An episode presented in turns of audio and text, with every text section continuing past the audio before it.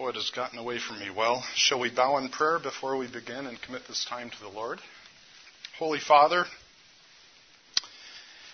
we offer this time to you. We pray that the meditations of our heart and the words that I speak would be acceptable in your sight, that we might be equipped to go and make disciples of all nations, that we and they may declare your glory among all the nations, your marvelous deeds among all peoples, until that day when you come back for us and we gather before your throne as a people and tribes from every nation to worship you for all eternity. And I just pray now that you would be present, Holy Spirit, and guide my words and guide the thoughts of these, my brothers and sisters. In Jesus' name, amen.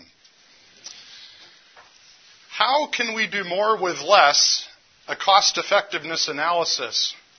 My tail follows me.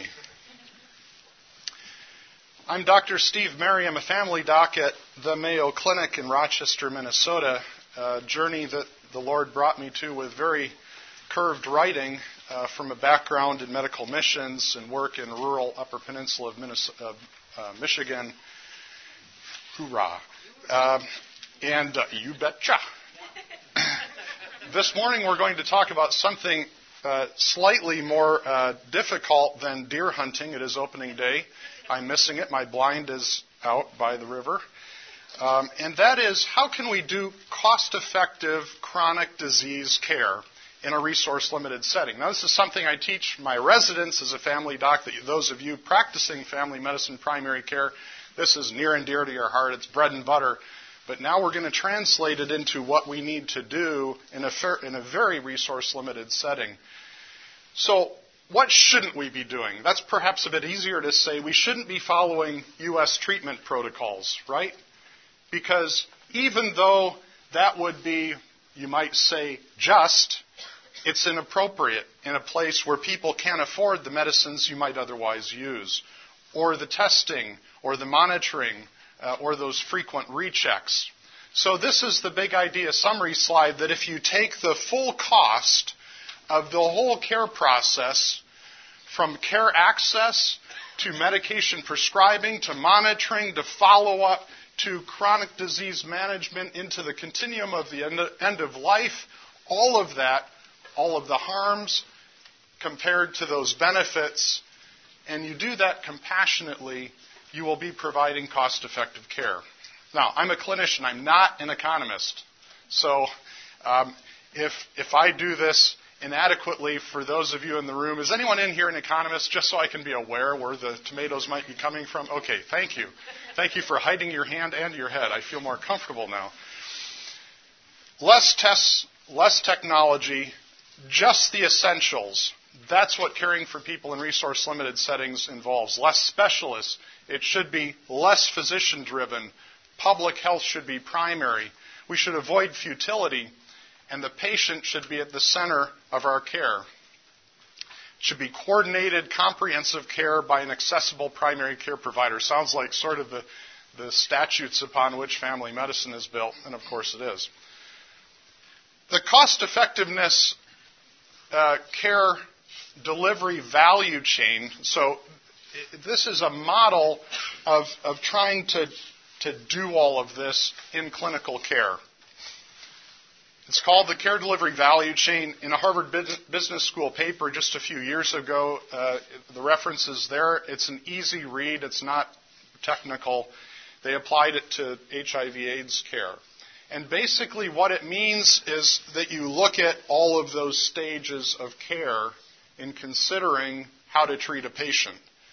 And if all of that I just ran through doesn't add up to a cost-benefit equation that's favorable, then you have no business treating the patient for that disease. We'll, of course, do some examples in a second. Cost-effectiveness analysis looks for best buys. For example, if you have a patient who presents with hyperlipidemia, is a smoker, you don't say, stop smoking. He says, really don't want to. You say, well, then we'll give you a statin. I mean, we do that here in the U.S., right? Because we kind of have to. In a resource-limited setting, it's completely inappropriate. The statins benefits are so negligible, and many of you know this literature, that in primary prevention, they're essentially unmeasurable. So our cardiovascular clinic, care clinic at Mayo, has stopped prescribing statins for primary prevention for that very reason. You just don't see a good benefit. Certainly in Africa, the bang for the buck is going to be in smoking cessation. It expresses decisions in cost per benefit. It's usually, US dollars per disability adjusted life year gained. And it requires clear knowledge rather than just a guess of the numbers needed to treat. Let me modify that. So it requires a very good gestalt of the numbers needed to treat. So if you know something has a very high number needed to treat, then you're not going to go there, and rather you'll use more cost-effective means of treatment. What's a reasonable cost? Well, one measure could be how much is the patient willing to pay for the estimated value of treatment. But that requires you to enter into really clear shared decision-making with the patient, doesn't it? I mean, if they think that your antihypertensive med is going to save their life, it really doesn't. It just reduces risk, just like lifestyle changes do, right? Then they walk out of the office thinking, this is the key to my survival.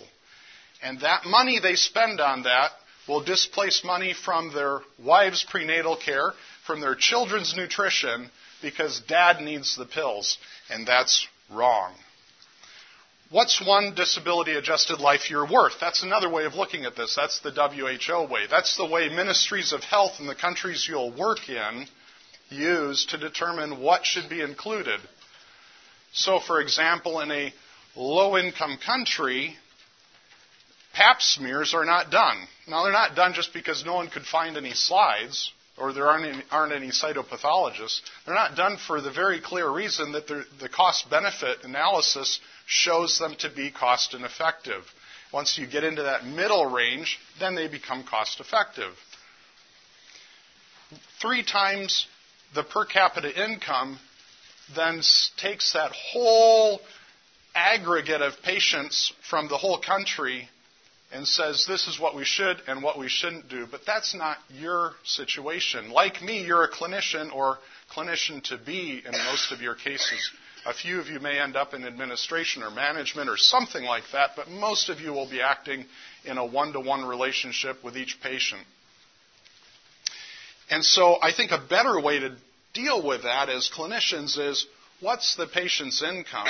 Get a sense of what they can afford to pay and what they're able then to reasonably treat themselves with in a cost-effective way. Okay, let's run through this because we haven't had enough coffee and we need to kind of make this practical. Your eyes are almost starting to glaze over. Busy slide. So this is case 1. We've got a hypertensive Ghanaian farmer. Guinea is a place where I work, our church works. Mark Dozier's going there in a couple of days. Hello, Mark. 55-year-old Ghanaian farmer, 2 hours away, sees you for a rash on his feet. He's got a blood pressure of 159/99. Yes, of course, I chose it to be difficult. And is normal other than he's got some tinea pedis, okay? Little athlete's foot there. Non-smoker, mildly obese, so his BMI is 33. No history of heart disease, stroke, diabetes. You examine him, he looks clean that way. No symptoms of polyuria, he's not a diabetic. That's how you tell. In addition to the clotrimazole for his tinea, what are you going to do? Well, A, you'll recommend some lifestyle changes. Of course you're going to do that, but let's see what else I think maybe you should do. Blood pressure checks by the village health worker. Return if he's consistently hypertensive. That's reasonable. Or do A, but start some hydrochlorothiazide daily now. Aspirin 81 milligrams daily. Do that, but then also check some labs and ECG. Do that, but also check his cholesterol and initiate a statin if elevated. Or E, do that, and then if he's diabetic, he's hyperglycemic, start some metformin. So how many for A? How many for B? How many for C? Oh, good. How many for D? You see where I'm going with this. How many for E? Who wants to just go the full enchilada? Okay.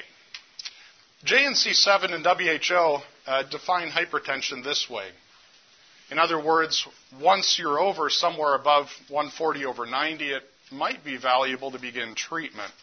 It's not normal to be that high even, 139/89, but it's at that point that we begin treatment, except for someone with renal disease. As you know, those of you who are practicing, we'd start them a little bit earlier.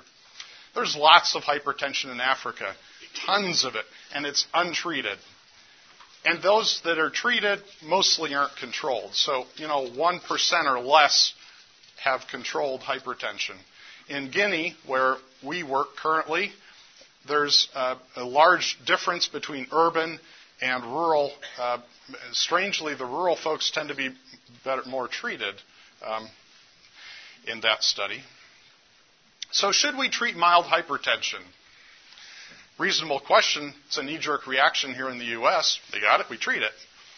Well, not there. So the number needed to treat for a year is about 700. 700 people get treated in my office with mild hypertension for one to not have an event, a severe event, in a year. So the numbers needed to treat always need to be expressed in terms of time, right? It's not per day they prevent that. So if the cost of treatment is $50 a day, stick with me here, and $50 a day I would submit is about the lowest you can treat per year. Okay, that's 5 cents a pill, which times three, and that's like $15 for the pills. And then you got the taxi ride from 2 hours away, so he had to take the taxi in to get to the hospital. And then he had to have supper on the night he traveled and breakfast the day he got there, pay for a place to stay a couple bucks to sleep in some little dukkha, and then he needed to pay for your office visit, and then he needed to get home. You with me now? The whole cost chain there. You need to think about that, and now we need to think about what happens after you treat him the first time. Now he's going to need monitoring. Now he's going to need to come back for pills the next year. Now he's going to need eventually something more when he progresses with his disease and so on.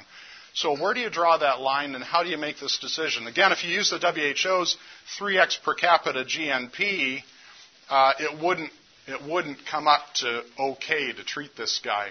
I think an even better and easier method is 3 times his income. So if he's making $300 a year, $300 a year total income from his farming, then 3 times that would be $900 in U.S. dollars. And that's to then prevent a 1 in 700 event. So if we take that and then multiply that 1 in 700 times the $50, $35,000 to prevent an event. When you treat that guy, he thinks he's getting life-saving treatment. Did you really explain that to him? That there's a probability of benefit here of about 1 in 700, or did we just hand him the pills and start him down a path that he wasn't ready for?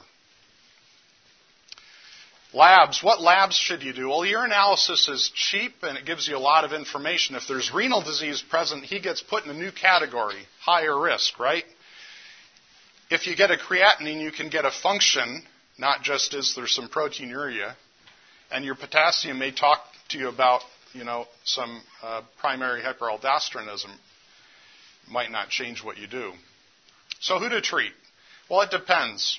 Okay? Depends on access to care. How far away did he come from? Follow-up, the cost of meds, availability of those, his comorbidities, his household finances, and then give him risk-based treatment, full informed consent. Go through the whole cost value chain. How about isolated systolic hypertension? Well, here the numbers needed to treat are a bit lower, around 100 per year to prevent a cardiovascular event. So systolic's over 160, a normal diastolic pressure or 1 under 95, then you're going to be maybe getting into a little more cost-effective for the little more resourced individual. So am I talking about rationing here? Is that what this is about? Buzzword? No. This is about rational care. This is about carefully considering the environment in which you're practicing and the resources of the patient and what really we should be doing in the big picture. Because every dollar he spends on his hypertension is that money taken away from the family's other medical needs. So when you do decide to treat, so say this guy came in with 190 over 120. Okay, all of us would treat. We know that his risks are now very, very high for a stroke or other cardiovascular event. So treat him rationally. Treat him cost-effectively. Give him a whole year's worth of medicine because it took him a lot of money to get there and it's going to take him a lot more money to get back. And treat him sort of empirically and anticipating what he might need. So hydrochlorothiazide, those of you in practice know that's great bang for the buck. And if you just say, hey, a citrus or a banana every day, you're good to go. See me in a year, see me in 6 months, something like that, and then check him or have the village health worker do that. Now, I realize, okay? But stick with me here. So risk stratification by JNC7 and the WHO guidelines go like this. So if he has lots of other risk factors, he's in high risk. You examine him, he has LVH, or you detect that there's some degree of renal disease. You know that he has some retinopathy from your exam. You're going to move him down this category, and then he's in the very high-risk category. It's much easier to make that decision to treat, and those numbers need to treat fall precipitously. Similarly, if he has severe hypertension. So this is a no-brainer, but the stuff around there is also reasonable. The stuff way up there in that corner, unless he's a wealthy guy from the capital city, you know, a government worker, they're all well paid, reasonably, then they might warrant treatment because their disposable income doesn't then get sucked away from the kids and the wife and so on. So the big idea, patients, families, countries with more resources treated at earlier stages. If he's paying out of pocket, mild hypertension probably is not something you should be treating him for. Now, I realize that in terms of what happens down the road, if we don't treat his hypertension, he may end up with that. So the biggest cause of congestive failure in Africa is hypertension, untreated hypertension, a large cause of congestive failure. So how should we treat mild hypertension or low-risk patients? It depends, but it requires shared decision-making in a reasonably fluid and efficient manner. Discuss, this is what your risk is, sir. And I realize for illiterate people who may not have that kind of a probabilistic thinking, it's going to be tougher. But I think there needs to be some of that. Otherwise, it's paternalism to just throw the meds at them. And then do the things that are really cost-effective, which is lifestyle change. And let's look at what those can provide. So weight reduction. If we just get him to lose 10 pounds, this is true here in the States too, right? You get that kind of a nonlinear curve with patients. They might be right on the cusp of 10 pounds weight loss, making them normotensive. Well, then why start a medicine for mild hypertension when your patient may come back normotensive, 10 pounds skinnier? Or adopting a Mediterranean diet, or DASH diet is what's been promoted by JNC7. The Med diet gives you both of those things, the DASH and the sodium reduction gives you, and I recommend that strongly. Physical activity. Well, he's a farmer, so he's getting plenty of that. And then alcohol limitation, if that's one of his issues. He needs to know that this prescription didn't cure him, that he's going to need to be on this for life, that if he doesn't take it, he will get potentially a number of other diseases, that he won't feel better. So if he had something going on, erectile dysfunction, headaches, etc., and mild hypertension, he won't feel better, but it's good for him nonetheless. That the lifestyle modification is as important, and in this context, more important than the medicine, and that he needs to take that medicine daily. So you choose his medicine wisely. Cheap, convenient, effective risk reduction, and no side effects. I mean, that's the ideal pill.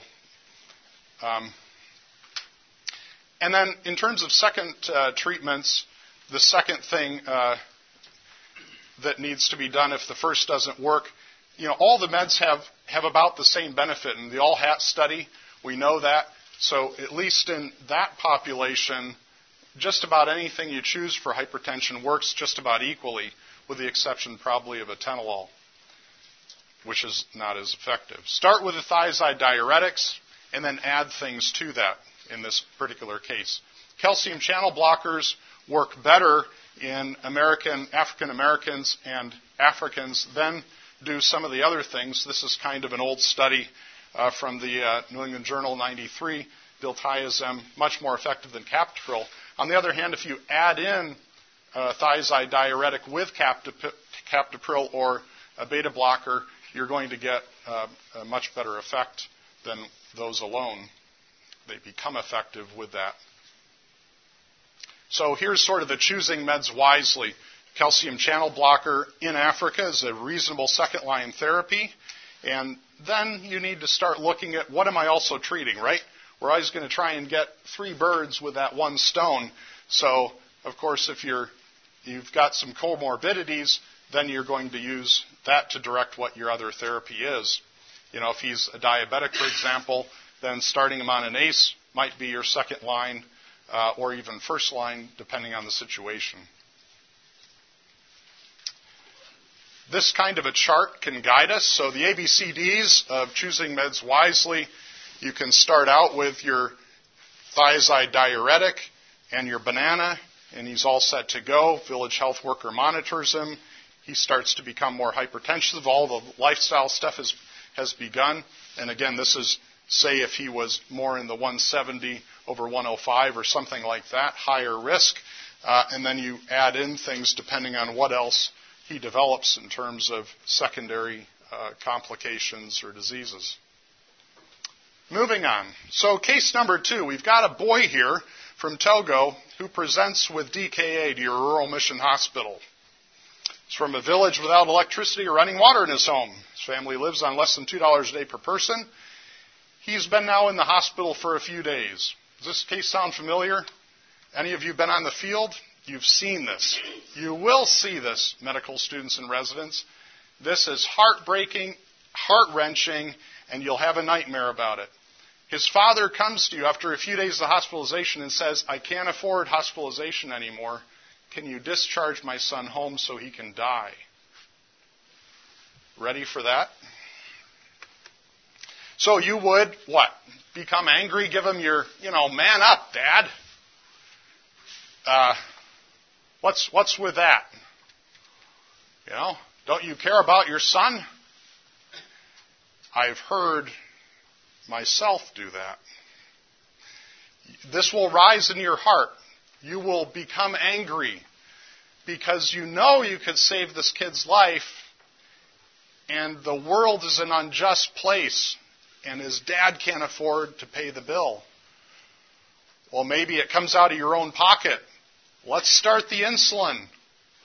Let's resource him. Let's come around him with big funds. Get him a glucometer. Get him insulin. Get him syringes and needles. Maybe the family can move to live near the hospital. Maybe I can get my home church to create a fund.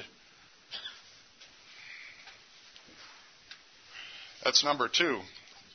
Option number C, ask the chaplain to share with the father and son about our eternal hope in Jesus and discharge him. Possibility number 4, keep him hospitalized, provide continued monitoring and insulin until stable, and think about it later. You'll do that. Guarantee you. There will be a day, and too much will have happened in the prior 24 hours, and that will be the choice, and you'll deal with it the next day. The present reality is that in many, many, many countries on earth, there is not insulin available. There is not the infrastructure to enable a child with type 1 diabetes to live. And so the life expectancy of that child is less than 1 year on average. And frankly, it's days. You discharge him, he goes back into DKA, and he dies. If the annual treatment costs are more than 3 times the country's per capita income, or their treatment's not reasonable. That's the WHO model. Now, there is debate and conflict and tension out there because international interest groups are saying that is not just, and they're right. But unless those resources are brought to bear, in each case and every place, you won't see this happening anytime soon. You could Google on, or just click on that little fact sheet where you see people from a diabetes, international diabetes group saying this is what we need to do no matter what. You can read that if you get really up close. More coffee would be required. But you'll find that in each country, the sufficiency of diabetes medications is lacking.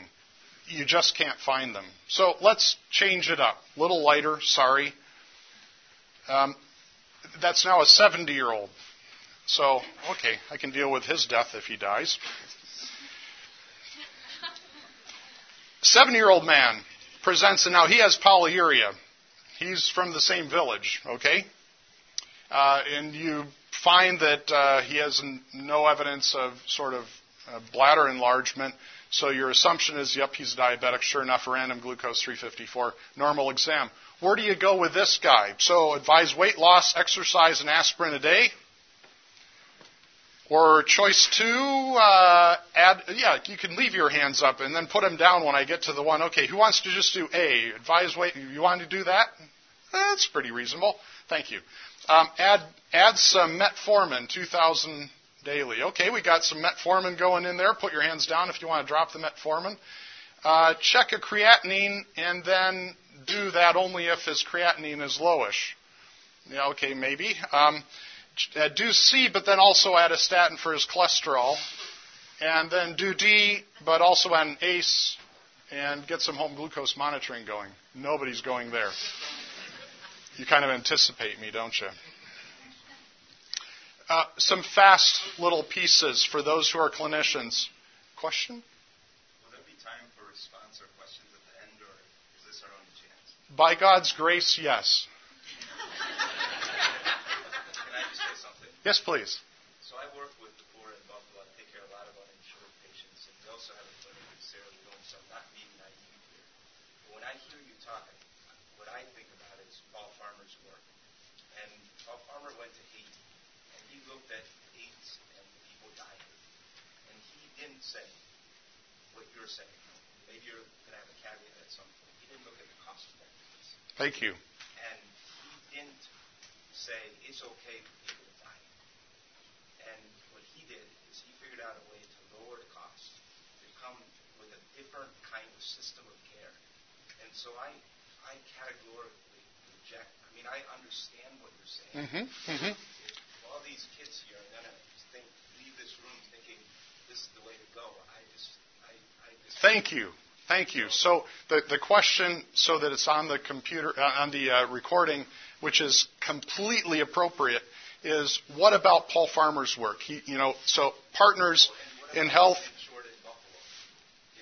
Say again, what about the uninsured in Buffalo? Yes, we face the same thing here in the U.S., although the degree of poverty is miles apart. Yeah. So Paul Farmer's work in Haiti and Peru and Russia and so on, about which he's written extensively and many of you have read, it has been viewed by some as the way to go. We've got to figure out a way to make this work despite the costs. Yes, agree. We all want that. We all want that passionately, and our hearts burn and cry for the day when there's justice in a new heavens and a new earth. It's not here yet. In a country with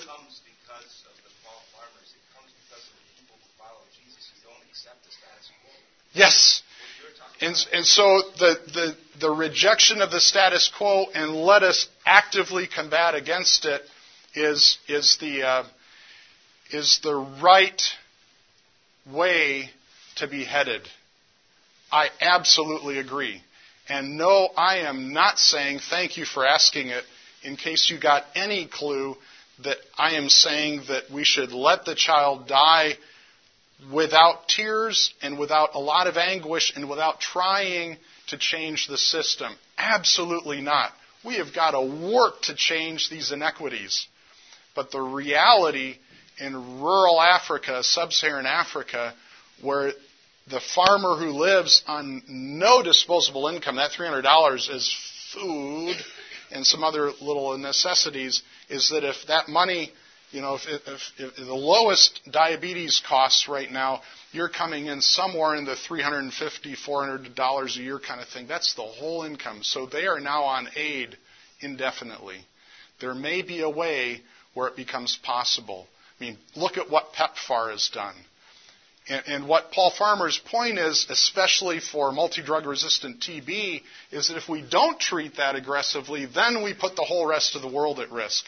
And that's a whole different issue than with type 1 diabetes. But you're absolutely right. We have got to fight this. We've got to fight this. But when you're the clinician there, and that's the decision, then with tension, you need to do something that's reasonable. And that's where and what I'm saying is there's a method to making that decision while fighting it at the same time.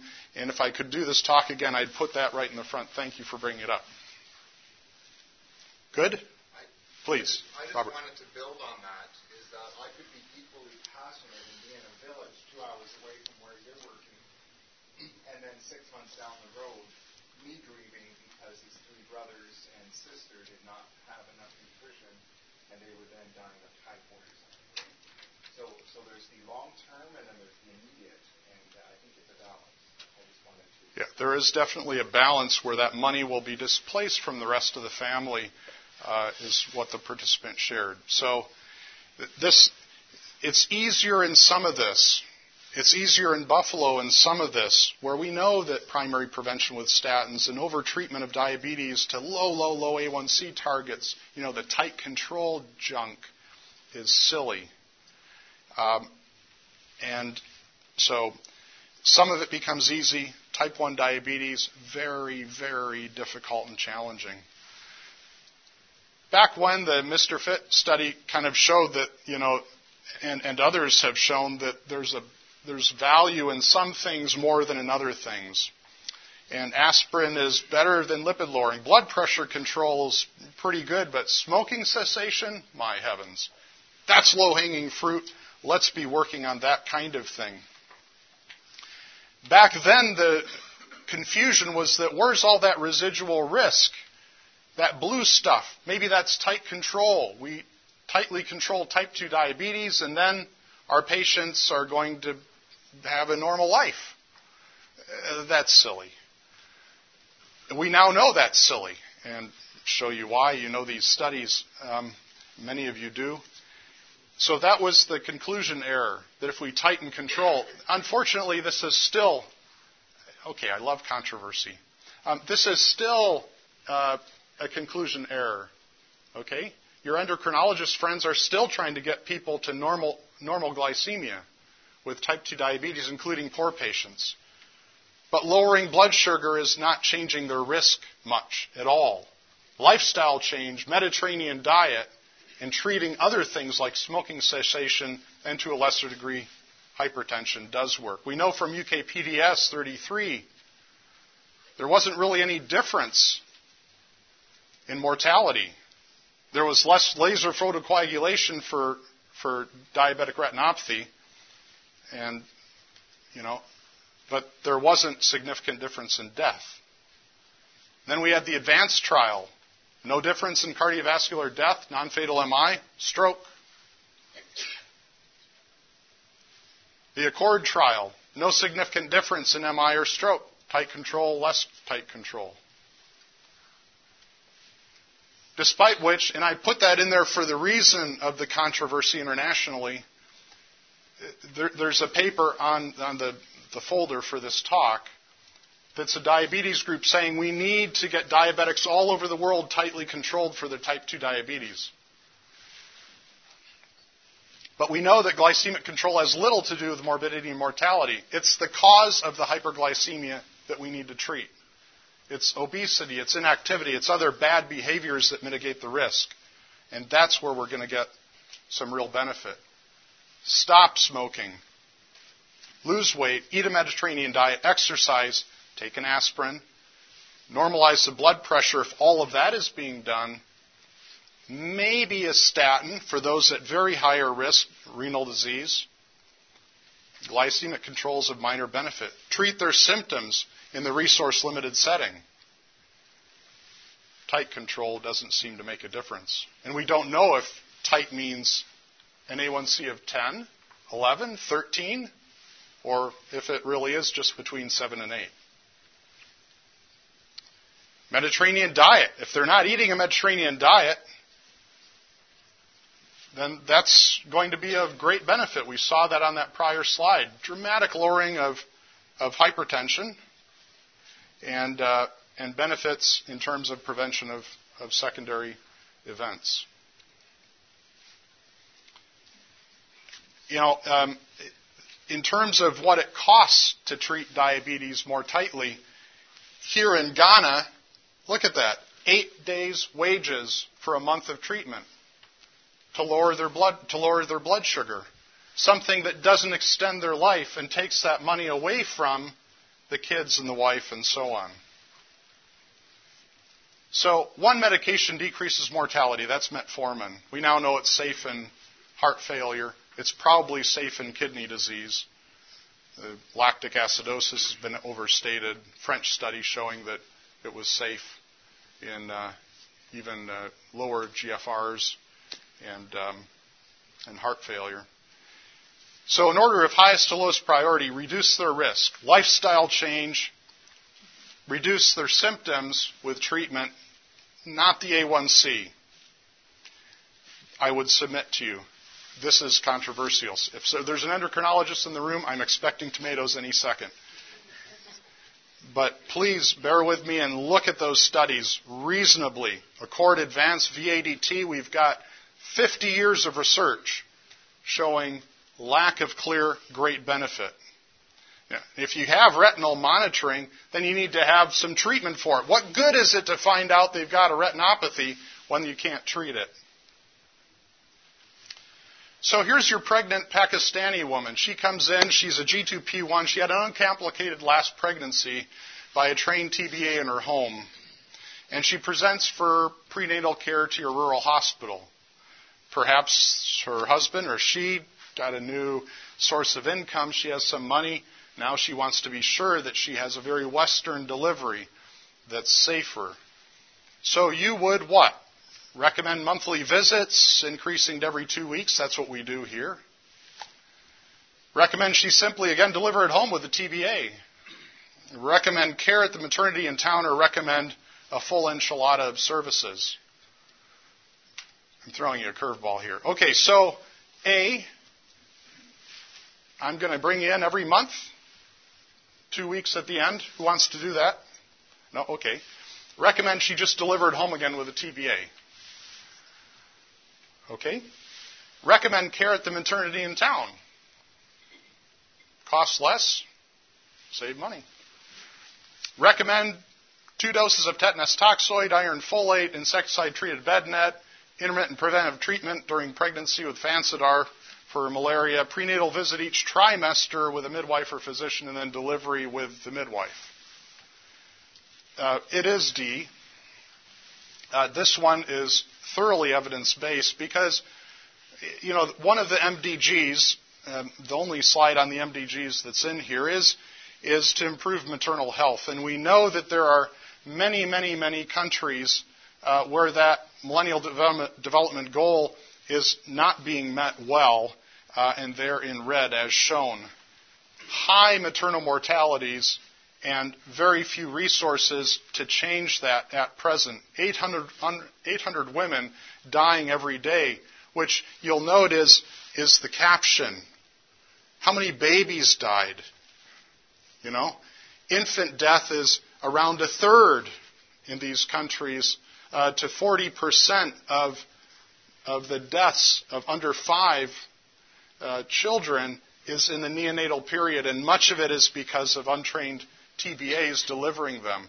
We've got a long ways to go in a couple regions in the world, Sub-Saharan Africa, South Asia, to make a difference in maternal health and maternal mortality. Nearly two-thirds of deliveries in the developing world are done by trained or skilled health personnel, meaning a third or so still untrained, and it makes a huge difference. So skilled attendance at birth saves mothers and babies, and it's very cost-effective and very inexpensive. Despite which, in this very colorful analysis, here's the number of pregnant women by country, so Ethiopia is over here and Tanzania is over here, that have had one prenatal visit in their prior pregnancy. One. So 30% of Ethiopian women had one prenatal visit. That's not enough to become immune to tetanus toxoid, so they're going to have neonatal tetanus, you know that. They're not going to be on effective malarial prophylaxis, so they're going to have malaria, or their babies will. They're going to be anemic, and that's going to affect them as well as their child, who will have learning problems, et cetera, et cetera, et cetera. So here's one where you can spend good money, fully reasoned, one visit per trimester for prenatal care, iron folate, Fansidar treatment or prophylaxis, insecticide-treated bed nets to sleep under, tetanus immunization, and then advise the location of delivery that's cost-effective. So if they have a village TBA who's been trained and is effective doing deliveries safely, cleanly, reasonable. Otherwise, it really should be a midwife, someone certified by the government. Examine the care delivery value chain, okay?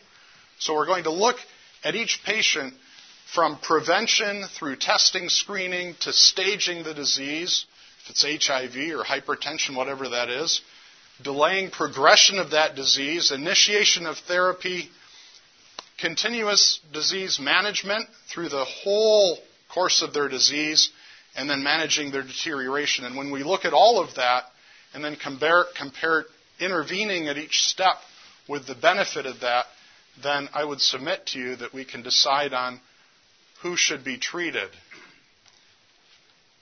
Because even if we don't treat the type 1 diabetic, we're not going to be doing renal dialysis for the patient at the end of life with type 1 diabetes that has progressed renal disease. And so these are important but difficult decisions that the Church of God needs to be involved in. And I understand Paul Farmer's passion for justice and agree with it, and yet the tension is there to do what is possible and reasonable within the Ministry of Health budgets of these countries. Cost-effective prevention means that we get the money where the best benefit is. It's latrines and hand washing and clean water. And so our village health programs, our community health evangelism needs to be out there doing this stuff and then doing what's really effective for diabetes and hypertension. We know that that's what reduces disease, right? We know these charts. We know that if we intervene in a public health way, we spend few dollars and see dramatic decreases in disease.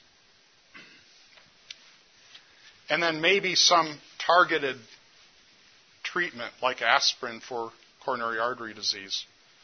Limited labs, limited imaging, careful exams, rare specialists.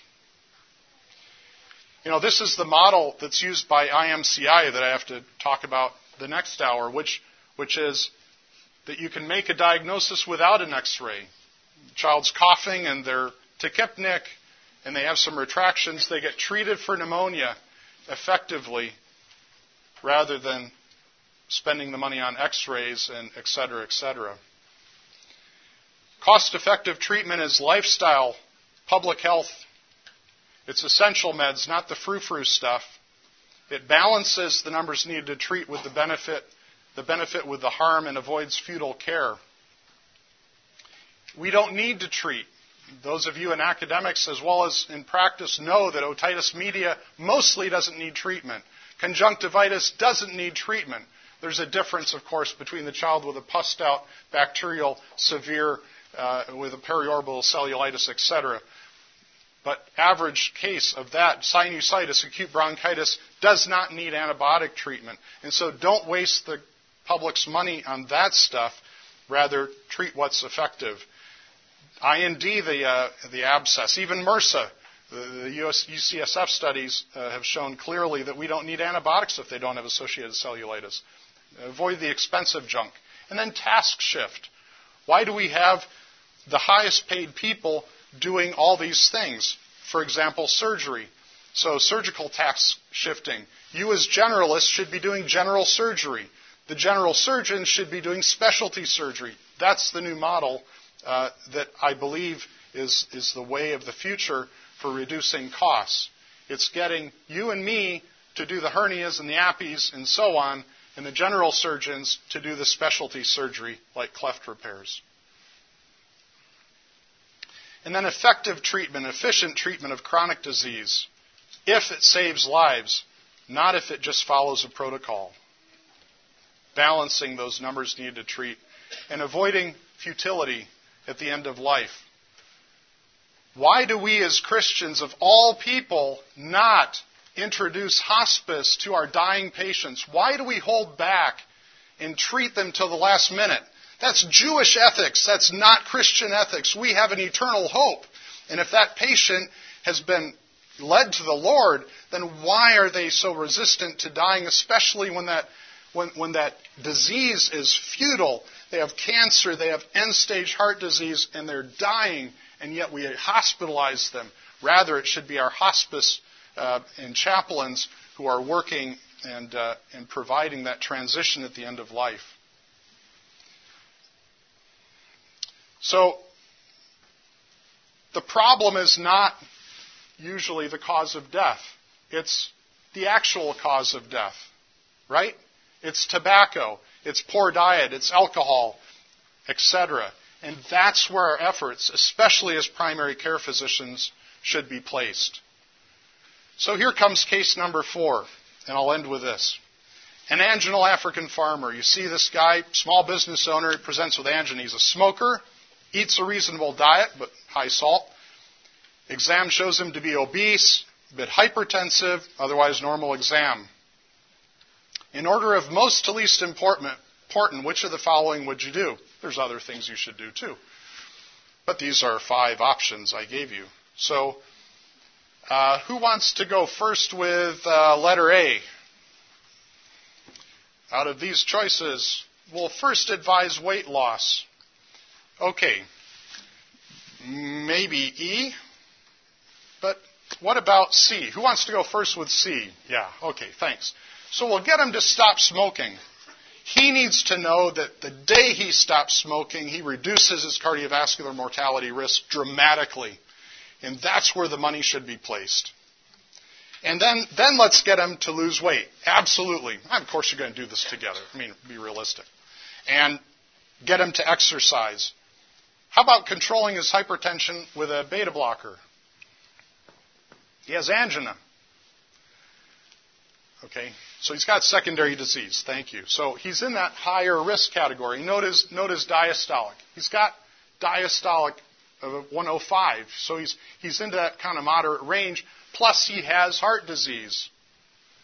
Okay, and is at least at this moment a smoker. So you want to modify his risk, and you also want to treat his angina because he's got to hoe the fields with angina. So that would be very reasonable. So I'm not saying don't treat people. Don't get me wrong. Treat it reasonably.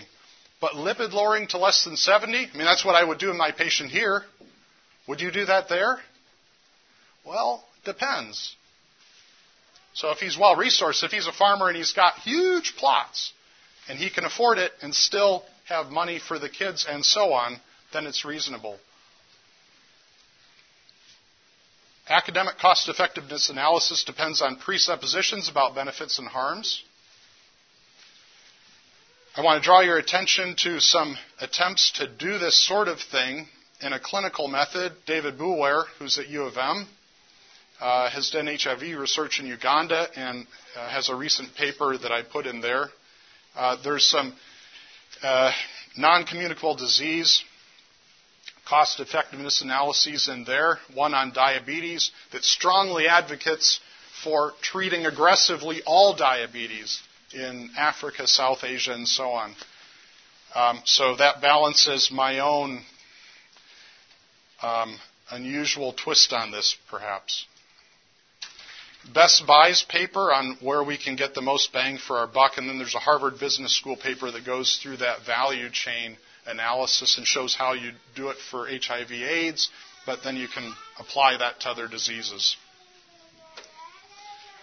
Medical missionaries behaving well. Follow the treatment protocols in the country. Focus on prevention. Treat patients intelligently with regard to the absolute benefits, all costs, and the patient's financial resources. This is what I set out to do. I realize that I've raised controversial things. Some of you are going to leave here with indigestion. Some of you will be going, no, that's kind of reasonable. Some of you are like, I've been trying to tell my patients this for years and are right there with me. I realize that's controversial. I appreciate the comment, and I appreciate where we're going with this, which is a world of justice when the Lord brings in his kingdom. Amen? And may that come quickly. And we'll close it there. Question, sir? Could you point to some resources that address short-term medical missions? Leave the fact that we're spending $50,000 to take a team in for a week or two, but we're taking all of our medication. We take all of this metformin and antihypertensives and give people 30 days of stuff, other than undercutting the local medical system and making them feel good about things and making me feel very good about treating them. Where would you draw the line? Thank you. And the question, which I'll repeat in case it's still recording, don't know that it is, but is what about short-term medical missions, and what about taking in chronic disease management meds that will be perhaps just prescribed for a month or two, you know, in little sample packs, and does that undercut the local economy and so on? The question is rhetorical with passion. I appreciate it. And we need to think seriously about the church needs to really examine what they're doing. There's stuff written about this, but it's not out there in prominence for one very good reason. It's that when you start saying stuff like that, you immediately become a pariah. Right? So, but all of you who'd feel that way need to speak up. And so when your church says, we're going to do this hit-and-run missions thing to this little place we've never been, and there's no long-term worker from our church who's involved, and we're just going to go in and witness to those people and be there for a week and then leave and give them a bunch of hypertensive meds and metformin, you speak up and you say, no, that's wrong. We'll go there if we're going to have a clinic there all the time, if we're going to develop the local economy, if we're going to help the people and really build capacity, but we're not going to go there and destroy and think we're going to ride in on white horses and do something heroic, which is actually harmful. And it needs to be said in those kind of meetings, but you won't be popular. Yes?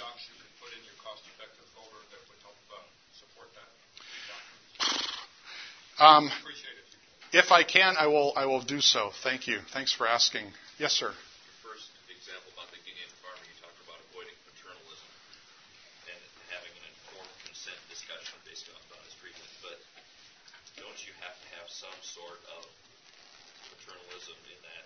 I mean, doesn't there have to be a balance? Because how do you have an informed consent discussion with the Guinean farmer? Or the patient in Buffalo, who, you know, or the well-resourced patient in Rochester. I got people. It's hard enough here, you know. My docs, ID doc patients, you know, they want to know what virus they have when I tell them they have a virus. I mean, you know, let's have a shared decision making about what to do for that virus. There's all ranges. On the mission field, you do have to have some degree of paternalism, and we know from studies that patients want some degree of paternalism. They want you to direct the care. They put their trust in you, limitedly, to direct their care, and so you hold that that sacred trust with a bit of careful decision making and move forward. But I think they need to be aware, if you're going to treat them, that again, this antihypertensive reduces risk, just like you losing weight, stopping smoking, eating a Mediterranean diet, and exercising regularly reduces your risk. It's not any different. It's not curing the disease. Someone had a hand. Yes, sir. I think one point that was missed was the power of psychosocial, spiritual healing. Because I've done a lot of, I'm in research, and in cardiology, what we found was we gave statins to patients with CAD who had normal lipid levels, and their cardiovascular risk dropped significantly due to the anti-inflammatory effects. And with that, I brought that to my hemophilia patient, and the risk of developing inhibitors dramatically reduced when you lower the inflammation. But as opposed to using anti-inflammatories, you can use spiritual healing, psychosocial, simple stress release, so you decrease the cortisol release, which is weight reduction, which dramatically increases hypertension. And that's what I think we need to do in changing the system to actually have affordable health care. So the comment is to use more than just medical means, but use spiritual means to address patients' needs, because it's there that we can find benefit even for that specific disease, lowering blood pressure through spiritual healing, which can result in stress reduction. Absolutely.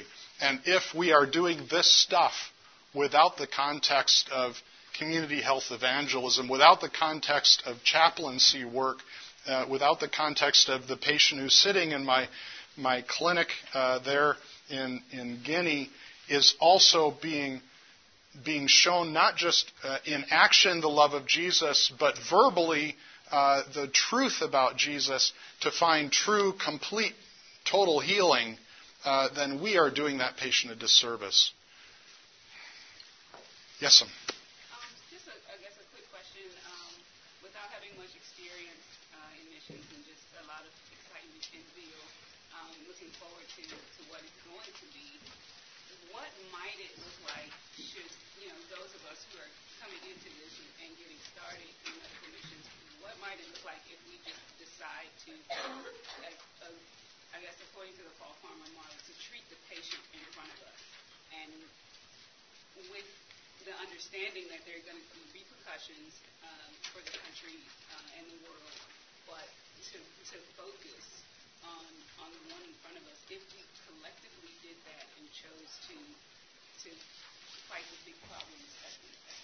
Yep. So the question is, why not do the Paul Farmer model, which may be somewhat misrepresented there. All of us make decisions at some point. Again, renal dialysis, no one's advocating that.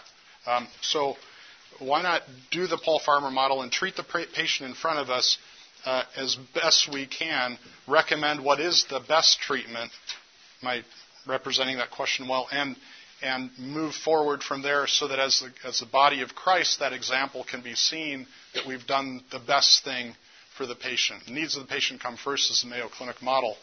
I get that totally. Yes, but. So, again, with compassionate understanding of that patient's economic situation, unless there are resources that are brought to bear. So if there is a new fund created by an international diabetes group that provides the funding for relief work in every low-income country, so that the 90% of children who don't have access now have access to medications.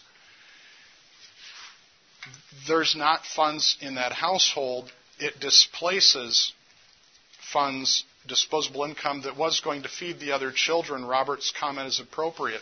It's going to be the three brothers who now come in with red hair, emaciated a year later for care for their malnutrition. And so the reality is that you will be faced with these decisions.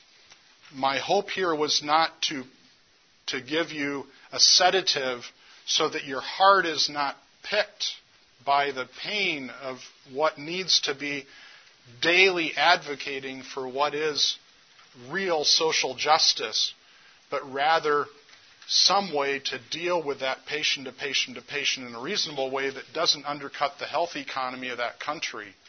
I mean, let's look at this from even the simpler, less emotional thing of a child not dying, which was obviously put in there for a reason, and deal with it with pap smears.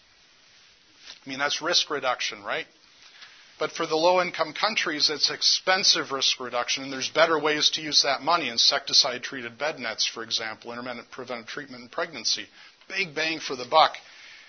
Pap smears, yeah, cervical cancer happens to be the most frequent cancer in Guinea, among women. The biggest killer.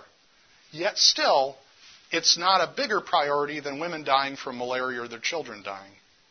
So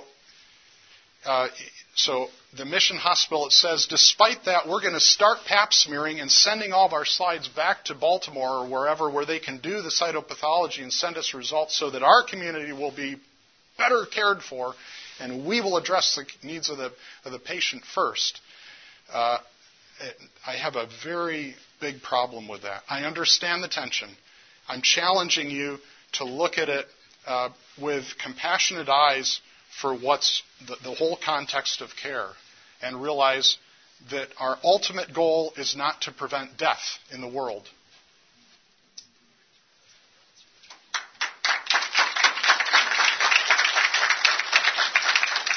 Thank you all for coming.